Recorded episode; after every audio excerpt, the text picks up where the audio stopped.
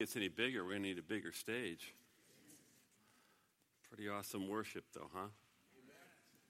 Amen. Amen. Well, this man walked into a public library and he asked the woman librarian, Do you have the book entitled Man, Master of Woman? The librarian replied, The fiction counter is to your left. Some of you might want to think about that. Well, this morning, as we continue our study in the book of Ephesians, the Apostle Paul wants to address and talk about a very important question How do you know? How do you know what a person believes? And Paul gives us the short answer, actually, this morning, which is by what they do, by their behavior, by their actions. So I've entitled the message this morning, Are You Living Up to Your Name? Are you living up to your name? Father, I thank you for each person here. I thank you for the worship. God bless them, Lord. Willing to use their gifts and talents. And Lord, if we are believers and you've given each one of us gifts and talents, may we use those for your glory. So I thank you for the worship team. And now, Lord, we're going to look at your word. Your word can be very powerful. Your word can set us free. Your word can break chains. I ask, Holy Spirit, that you would come and breathe a faith, a fresh faith about the power of your word and what it can do. I ask that you would fill me, that you would truly fill me from the soles of my feet to the crown of my head, because we do not need a word from man. We need a word from you.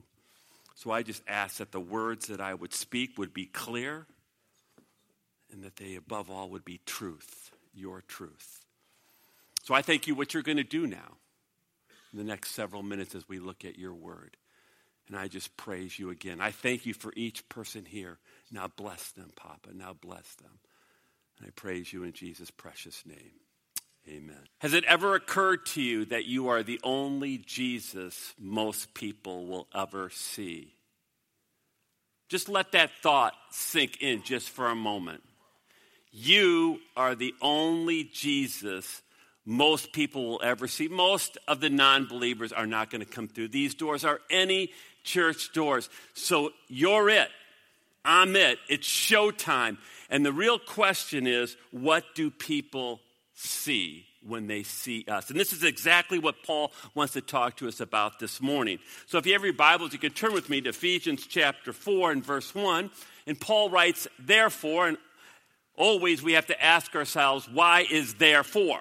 And it always refers back to the previous, what was written before. And in this case, Paul is talking about chapters 1, 2, and 3 and if you remember chapters 1, 2, and 3, just to, you know, kind of give you the big picture of what it was about, those chapters, the big picture is this Paul is just amazed at the love and the grace that God demonstrates to a sinful humanity, and in particular, believers. In fact, the centerpiece of God's love, the centerpiece of God's grace is this. Skip, can you put up the picture?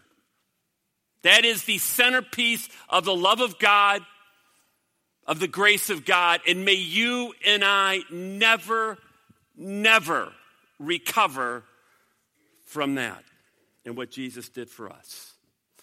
Paul then writes, Therefore, I, a prisoner for serving the Lord.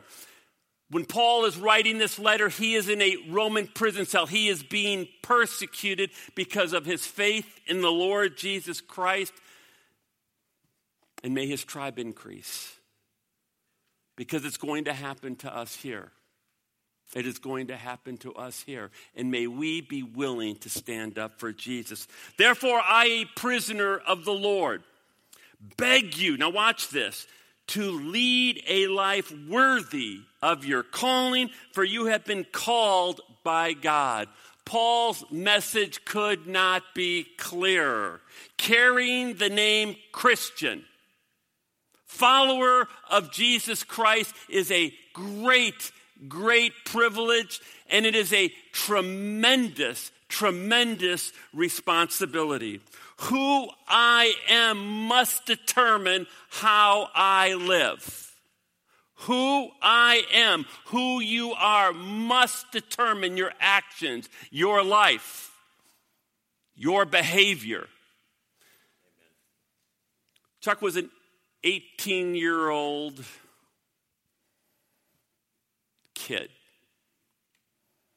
decides to enter the Marines. He had spent five grueling weeks in Marine boot camp in South Carolina.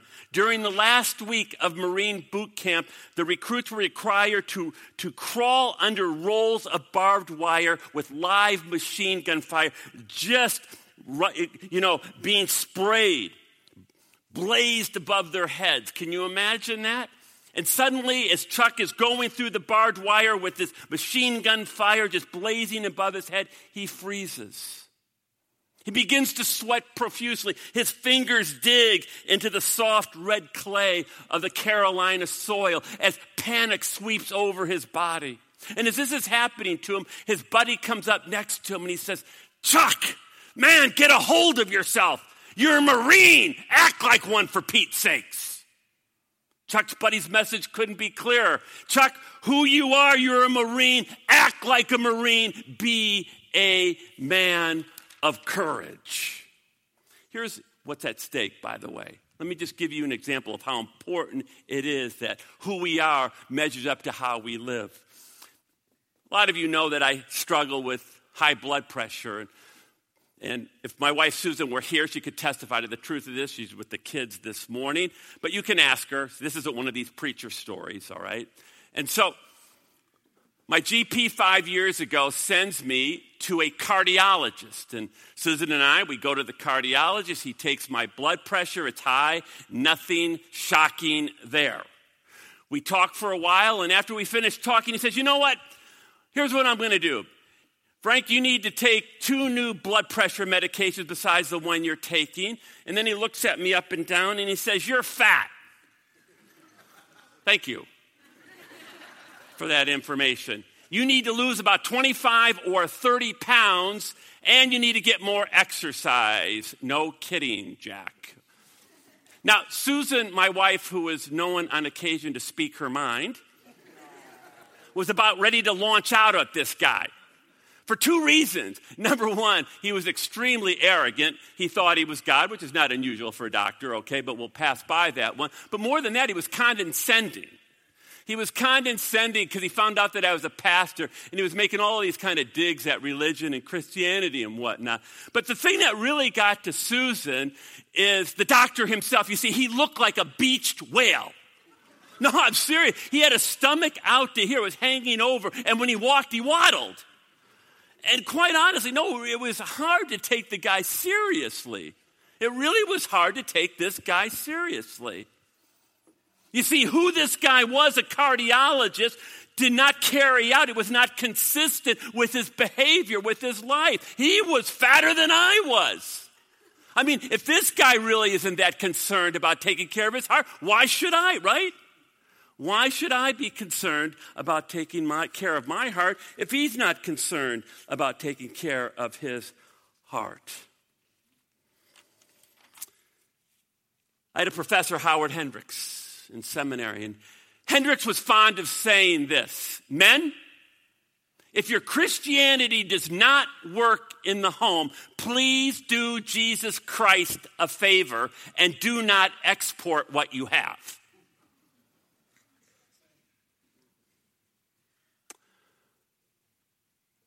Christianity in this country is being destroyed.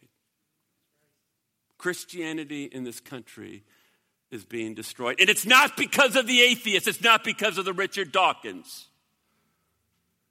Christianity is being destroyed because of the many people who call themselves Christians, followers of Jesus Christ, and yet their life hardly looks anything like Jesus. And let me tell you, this is an extremely serious issue because Jesus says in Mark chapter 9, it would be better, it would be better if a millstone was tied around your neck than you cause a person to stumble over me. It would be better for a millstone, let it sink in, to be tied around your neck my neck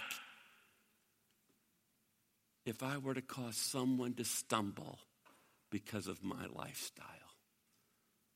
This is serious business.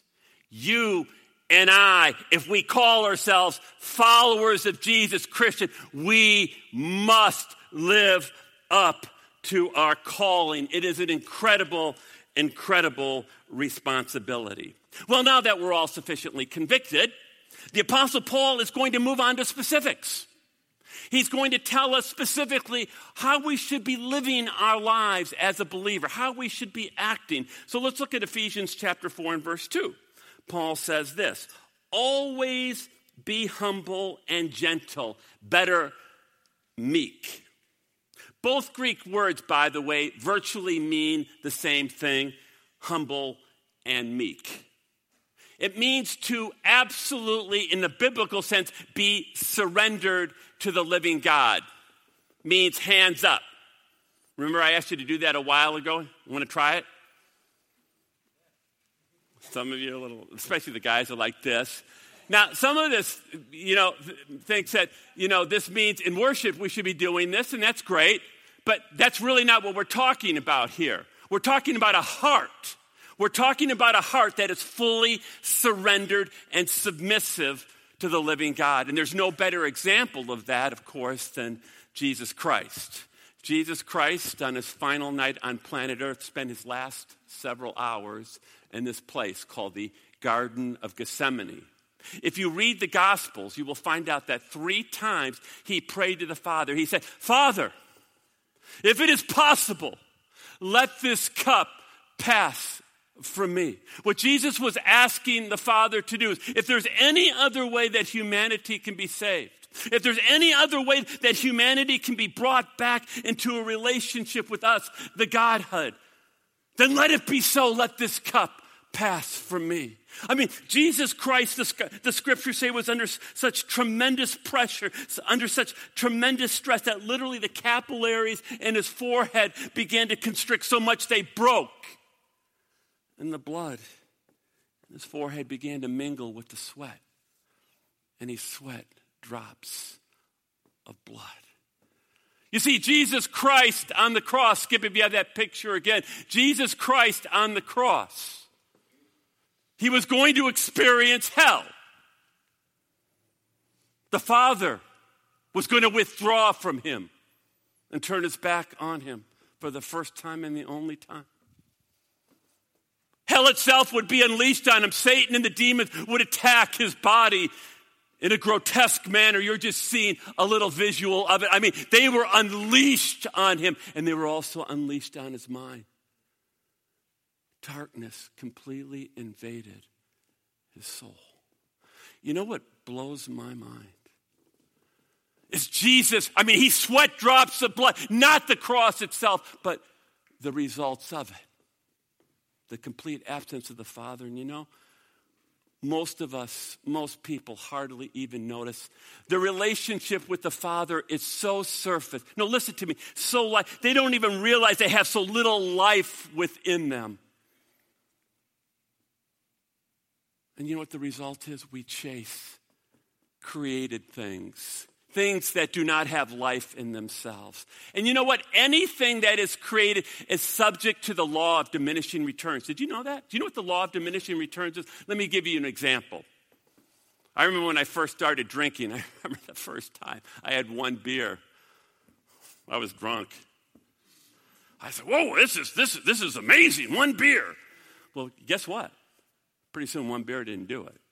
Then I had two beers, and then three beers and then four beers, and then five beers. And guess what? Pretty soon you're in bondage. That's the law of diminishing returns. By the way, relationships work that way. You ever watch Hollywood? You know, they think, I, ah, you know, there was so and so, and it's going to be awesome with so and so. I'm, I'm, I, I now have this person with me. Guess what? Two years they throw them away because they're boring.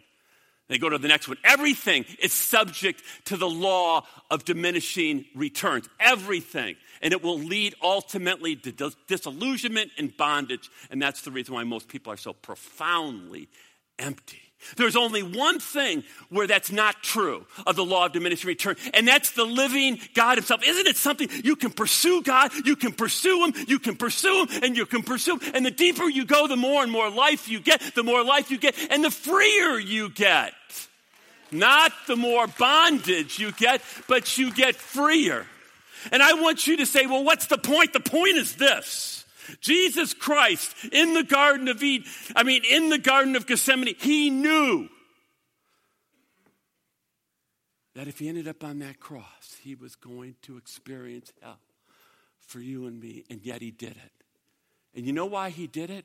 Because he said, You know what, Papa? Not my will, not my will, but your will.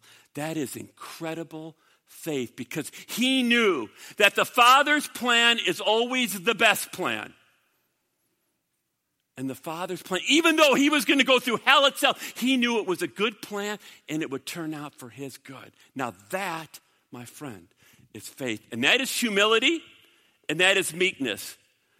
We're talking about God Himself, Jesus Christ, and the two distinguishing, defining characteristics of Jesus are humility and meekness. Let me ask you a question.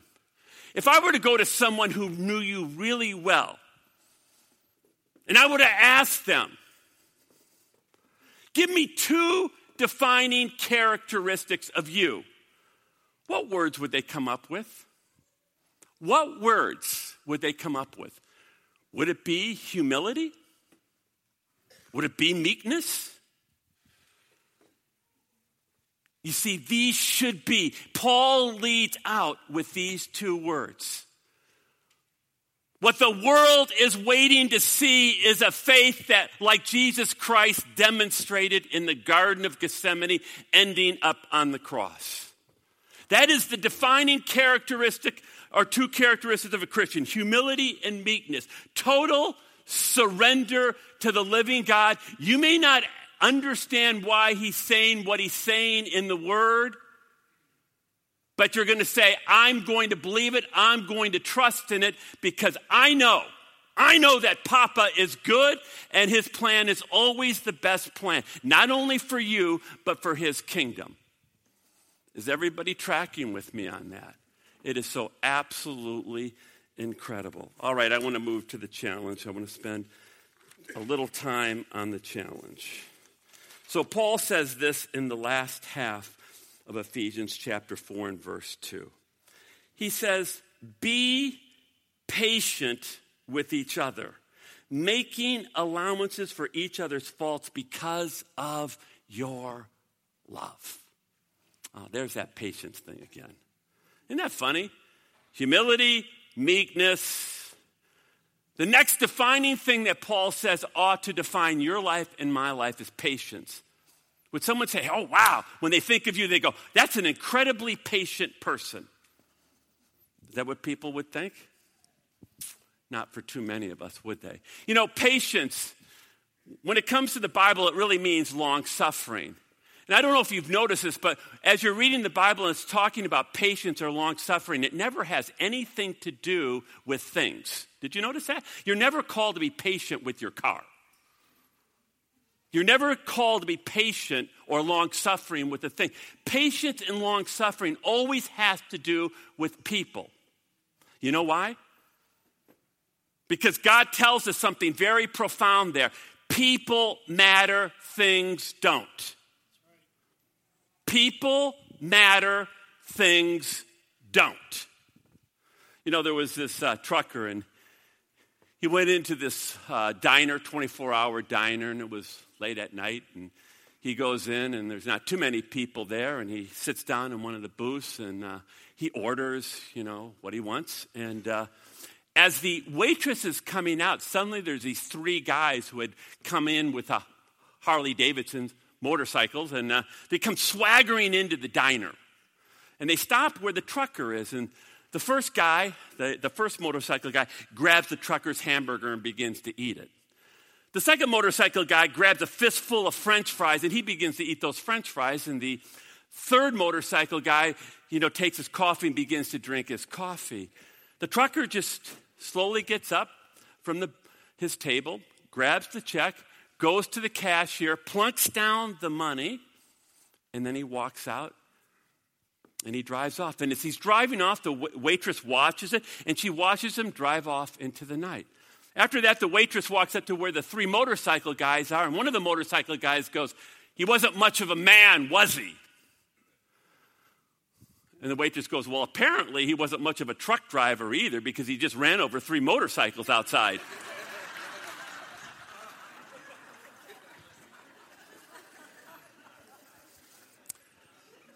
Not the patience exactly that Paul had in mind.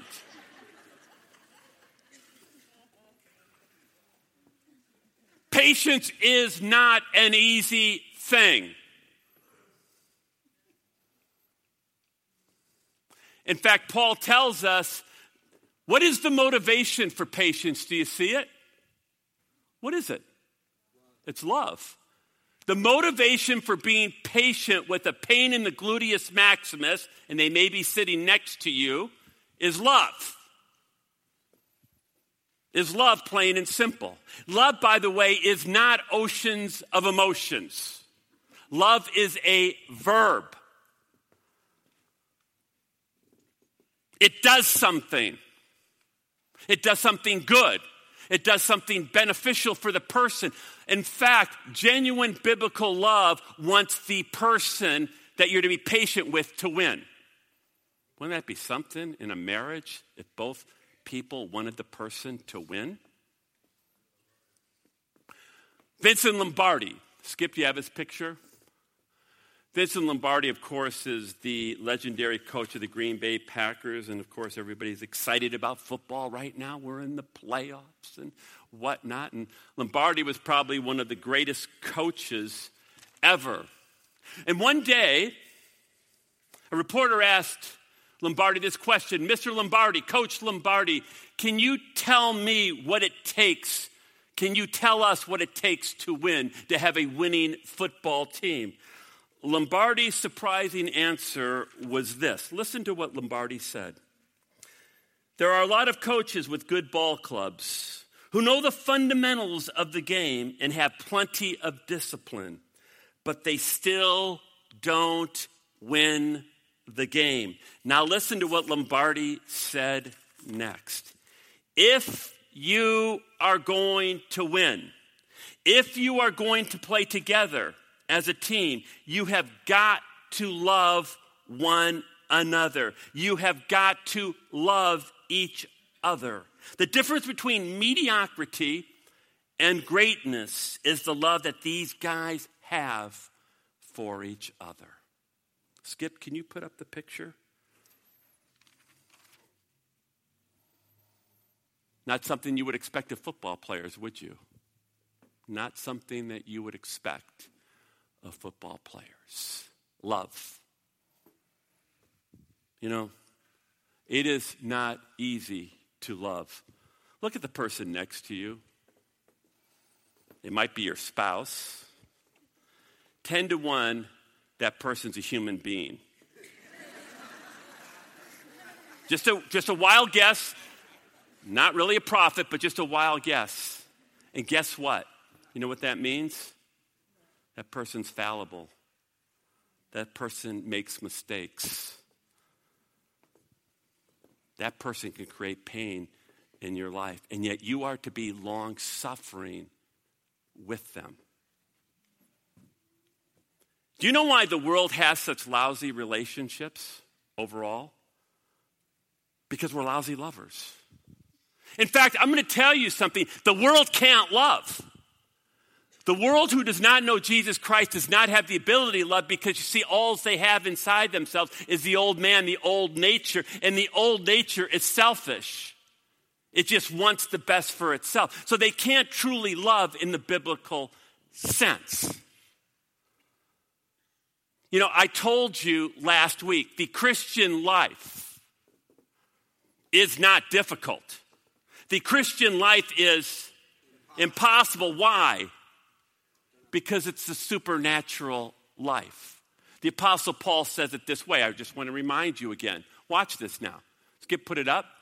But the Holy Spirit produces this kind of fruit in our lives love, joy, peace, patience, kindness, goodness, gentleness, faithfulness, and self control. Do you know, by the way? Look at these fruit right here. Do you know for every problem that you have, what you really need is a corresponding fruit? Challenge you this afternoon to read Luke 11. You know why? Luke 11 says that, you know, that we are to ask, seek, and knock, and keep on ask, seeking, and knocking. And it talks about how, you know, we aren't so good, but the Heavenly Father's good. And if you really ask Him, you know what He's going to give you? the Holy Spirit. That's what it says. He's going to give you the Holy Spirit. And the Holy Spirit produces love, joy, peace, patience, kindness, goodness, gentleness, faithfulness, and self control. You can't produce it. I can't produce it. Only He can produce it. And I don't care. You think about a problem that you have. You have a weight problem? How many here have a weight problem? Food problem. What do you need? You need self control. I mean, just go through it. How many of us have a loud voice and are argumentative? What do you need? Gentleness or patience. Do you see what I'm saying? How many of us are just lazy and don't like to do anything good for anybody? Well, see, you need a, a dose of kindness and goodness. You see, we can just go right on through the thing. No, it's amazing. So the key is to live a supernatural life. So now you're going to leave here, and guess what? Satan's going to attack you. You're going to go home, and you're going to be with your spouse. And your spouse is going to say something to you that's probably not very nice, and, and, and it's going to hurt you. And what do you want to do? You want to lash out. You want to launch into him. How many think that's going to solve the problem? No, see, it's not going to solve the problem. It's only going to make it worse. And see, here's the challenge. I'm going to challenge you again. There is nothing more important than prayer in your life, in my life. You know, Paul said, remember I said last week, pray without ceasing. You're, that means that I'm in to be constant communication with the Father, with Papa, and I have direct access because of the blood of Jesus Christ. I can constantly be in communication with God. You know, people say, well, you don't understand, Pastor. I'm just busy at my work. You don't think you need you don't think you need supernatural Fruit of the Spirit at your work, you bet your bottom dollar you do. And so, see, when I'm in the thick of it with Susan, if I got a lick of brains, which I don't often have, no, no, I stop and I say, Lord, I can't do this. I just need patience right now. help me to love my wife. Help me not to lash back. Help me not to lash back. Help me to love her. Help me to want her to win. Now, you can pray this. While, do you know what you can pray while you're talking to someone? Right now, I'm praying as I'm talking to you. Lord, help me to remember what I'm supposed to say next. it's a beautiful thing. And you know what? When you do that, all of a sudden the Holy Spirit takes over. And see, instead of being a messenger of death, which so often we are, our mouths unleash hell and we're messengers of death rather, rather than messengers of life. Which are you more often than not? A messenger of death or a messenger of life? To be continued next week. Father, now we're getting down to rubber meets the road what it really means to be a follower of Christ. And it is supernatural. We can't do it. And I pray now, even Holy Spirit, as you're moving, as you are moving, that we would begin to raise our hands to you in our hearts and say, Lord, you must increase and I must decrease.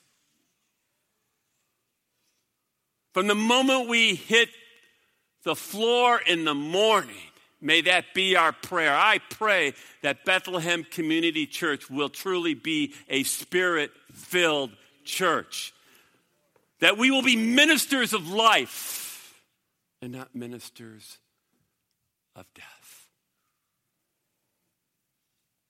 Have your way in us now as we sing this final song, I ask. In Jesus' name, amen.